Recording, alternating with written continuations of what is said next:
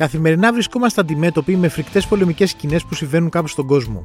Πιο πρόσφατες, οι εχθροπραξίες στη Μέση Ανατολή μεταξύ Ισραήλ και Χαμάς.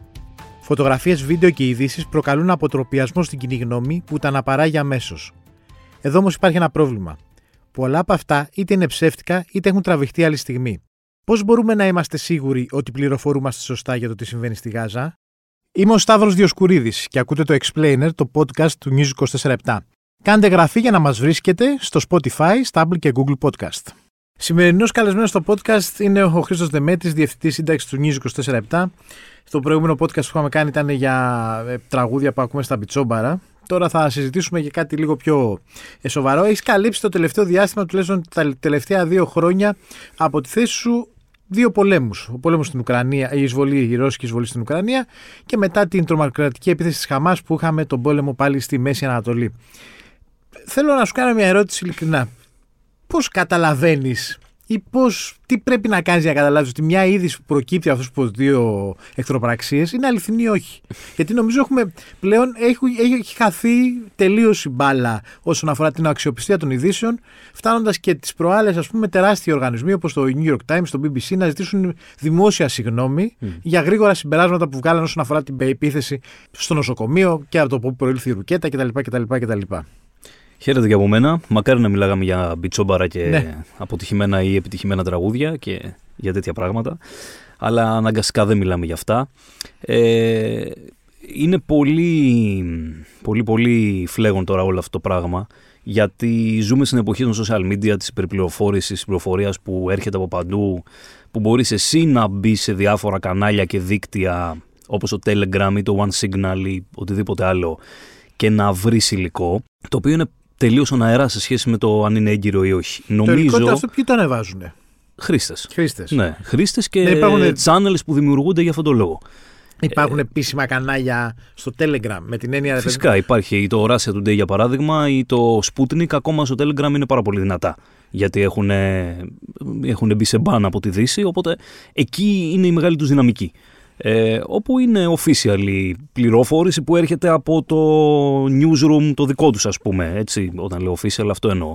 Ε, νομίζω ότι ο πόλεμος στην Ουκρανία έδειξε σε πολύ μεγάλο βαθμό όλο τον ε, καινούριο πόλεμο πληροφορίας που γίνεται, γιατί ήταν η πρώτη φορά που το Telegram χρησιμοποιήθηκε τόσο πολύ. Μάλιστα. Ήταν η στιγμή που για πρώτη φορά κανάλια από την πλευρά της Ρωσίας, δηλαδή από τη μία από τις δύο αντιμαχόμενες πλευρές, ε, φημώθηκαν ε, οπότε αυτομάτως ένας τεράστιος όγκος χρηστών πέρασε σε εναλλακτικά δίκτυα για να μπορέσει να δει τι μεταδίδει αυτή η πλευρά. Όχι τι πραγματικά γίνεται απαραίτητα. Έτσι, το διευκρινίζω αυτό. Να σου να ανοίξουμε μια παρένθεση. Μπορούμε να εξηγήσουμε με δύο προτάσεις τι είναι το Telegram για κάποιον που δεν το ξέρει ναι, καθόλου; Είναι ένα social media σαν το WhatsApp ή το Viber, το οποίο είναι. Η κωδικοποίηση τέλος πάντων είναι πολύ αυστηρή όρη. Υποτίθεται ότι πολύ δύσκολα μπορεί να. Η, κρυπτο, η κρυπτογράφηση, συγγνώμη, πολύ δύσκολα μπορεί κάποιος να το υποκλέψει ως πληροφορία. Ε, το Unsignal είναι ακόμα πιο ασφαλές σε αυτή την κατεύθυνση. Ε, και εκεί εκτός από το να ανταλλάσσεις μηνύματα με κάποιον χρήστη, να τον κάνεις ad και να έχεις ένα interaction, μπορείς να βρεις ε, και forums και channels όπου διακινείται πληροφορία. Μάλιστα. Μπαίνεις εσύ δηλαδή, ανεβάζεις μια πληροφορία και ο moderator την κόβει ή την περνάει. Μάλιστα. Ε, στο Twitter, ας πούμε, αυτό πλέον δεν γίνεται. Το φιλτράρισμα είναι πολύ πιο αυστηρό. Ε, και χρησιμοποιείται ακόμα και το Twitter μέσα από τα hashtag βέβαια, αλλά ε, υποτίθεται έχει πει ο Μάσκ ότι θα είναι λίγο πιο ε, σαν πυλωρό, θα δουλεύει λίγο με μεγαλύτερη ασφάλεια.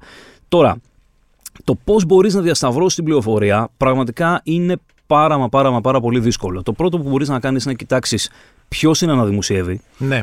Το αν θα τη μεταδώσει το BBC ή η Times ή η Washington Post του δίνει ένα μεγαλύτερο authority. Μάλιστα. Το ότι αυτοί μπορεί να κάνουν γκάφα επίσης είναι ένα θέμα. Έκαναν γκάφα. Ε, έκαναν φυσικά με τα μωρά, με τα αποκεφαλισμένα μωρά, τον αριθμό τους, τη διάσταση τέλος πάντων που δόθηκε σε όλο αυτό την, τέλος πάντων και η άμεση το έγκλημα κατά της ανθρωπότητας είναι, αλλά τα νούμερα ήταν διαφορετικά. Και αφέθηκε να νοηθεί να, ότι υιοθέτησαν ότι και ο, είναι σίγουρο ότι οι Ισραηλοί έχουν βομβαρδίσει το νοσοκομείο το, στην, ε, στη Γάζα. Νομίζω σε πρώτο χρόνο αυτό όχι, δεν, δεν μεταδόθηκε ως σίγουρη πληροφόρηση. Ναι. Ακόμα και μέχρι τώρα που μιλάμε δεν ξέρουμε τι έχει γίνει. Εκεί νομίζω ήταν λίγο πιο επιφυλακτική. Ναι. ενώ υπήρξε πολύ μεγάλη πίεση από πλευράς αραβικών δικτύων, το Al Jazeera και άλλα δίκτυα ήταν το μετέδιδαν ως βεβαιότητα, το οποίο, OK, okay, φυσιολογικό ήταν για αυτούς να το μεταδώσουν έτσι. Από την πλευρά των δυτικών μίντια υπήρχε ένα κράτημα μεγαλύτερο. Ναι. Και ίσως επειδή είχε προηγηθεί και η προηγούμενη γκάφα, είπανε πάμε τώρα λίγο να είμαστε πιο προσεκτικοί.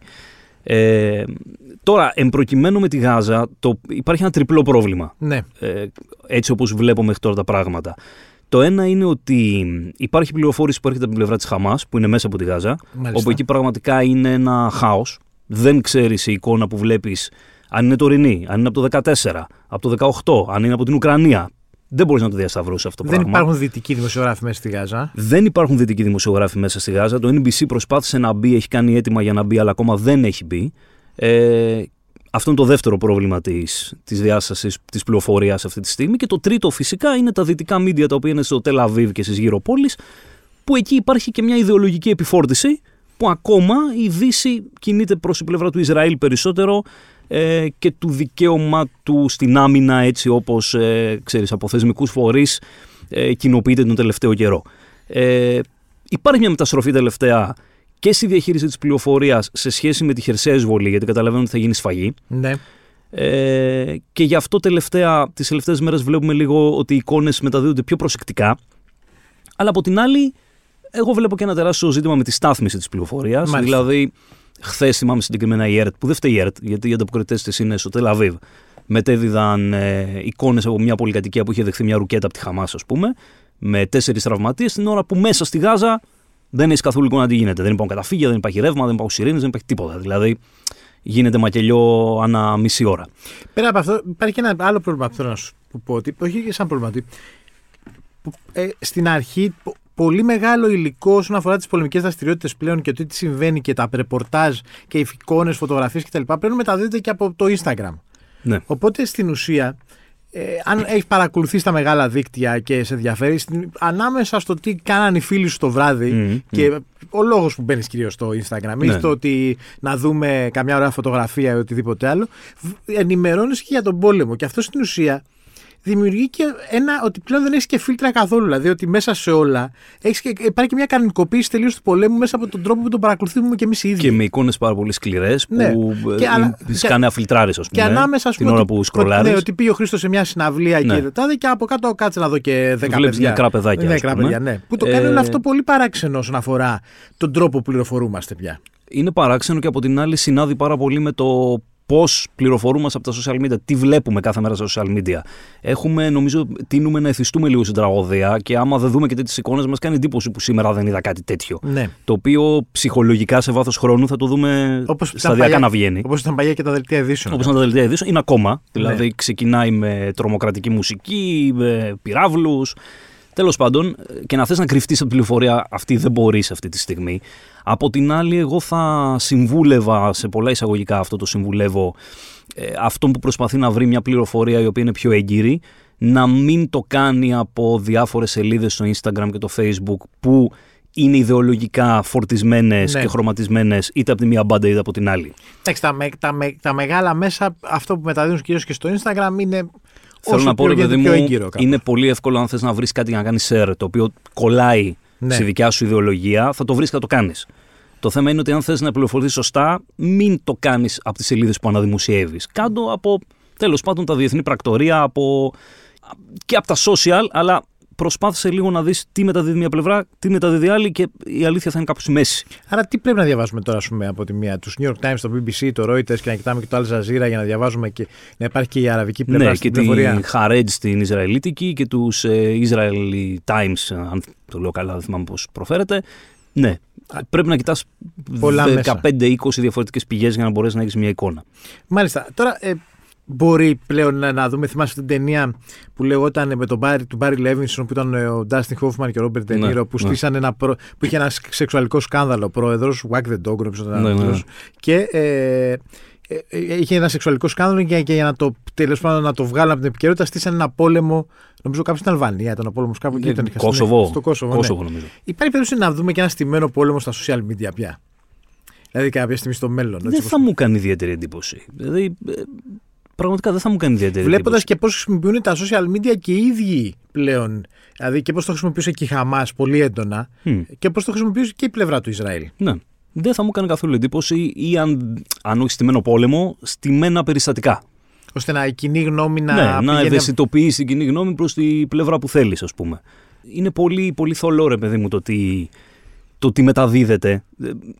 Και από την άλλη, έχουμε θυστεί τόσο πολύ στην καφρίλα, στην τραγωδία, στο θανατικό, ναι. που είναι πολύ δύσκολο να πεις ότι Α, αυτό που βλέπω δεν ισχύει. Πάντως, μπορεί να πει κανείς ότι είναι η καλύτερη εποχή όσον αφορά την ενημέρωση παρόλα αυτά τα προβλήματα που περιγράψαμε μέχρι τώρα από τότε που είχες μόνο το CNN. Ναι, άμα για κάποιον και που το δεν. CNN ότι σου δείχνει ήταν αυτό, δεν έχεις ναι. κάτι άλλο. Για κάποιον που δεν αργείται στην εικόνα της τηλεόρασης, το ότι μεταδίδουν τα μεγάλα δελτία και ψάχνεται και λίγο παραπάνω μόνος του, για να το πω έτσι, ναι, είναι σαφώς μια καλύτερη εποχή. Αλλά χρειάζεται μια εκπαίδευση ε, σε όλες τι ηλικίες για το πώς ψάχνουμε, τι ψάχνουμε και από πού το κοιτάμε.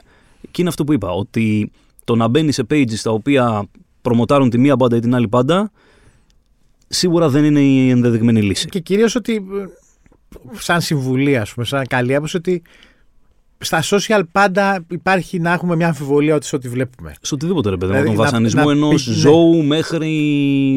Να ψάχνουμε πιο πολύ τα επίσημα κανάλια για να δούμε αν επιβεβαιώνεται ναι. αυτή η πληροφορία ή όχι, παρά ότι το ανέβασε ο Z την ψυχή στο, στα social. Μάλιστα, ναι. Και το ρεπορτάζ βέβαια μετά το Α και το Μ είναι οι μαρτυρίες. Ναι. Τι προκύπτει από εκεί. Αν ο άλλος μιλάει από εκεί, έχεις εικόνα από εκεί, τέλος ισχύει. Δηλαδή αυτό δεν μπορείς να το αμφισβητήσεις. Μάλιστα. Χρήστο, ευχαριστώ πολύ. Και εγώ. Ακούσατε τον Χρήστο Δεμέτη, διευθυντή σύνταξης στο News 24 στον ήχο ο Γιάννης Βασιλιάδης. Ακούτε το Explainer, το podcast του News 24 στο Spotify, στα Apple και Google Podcast.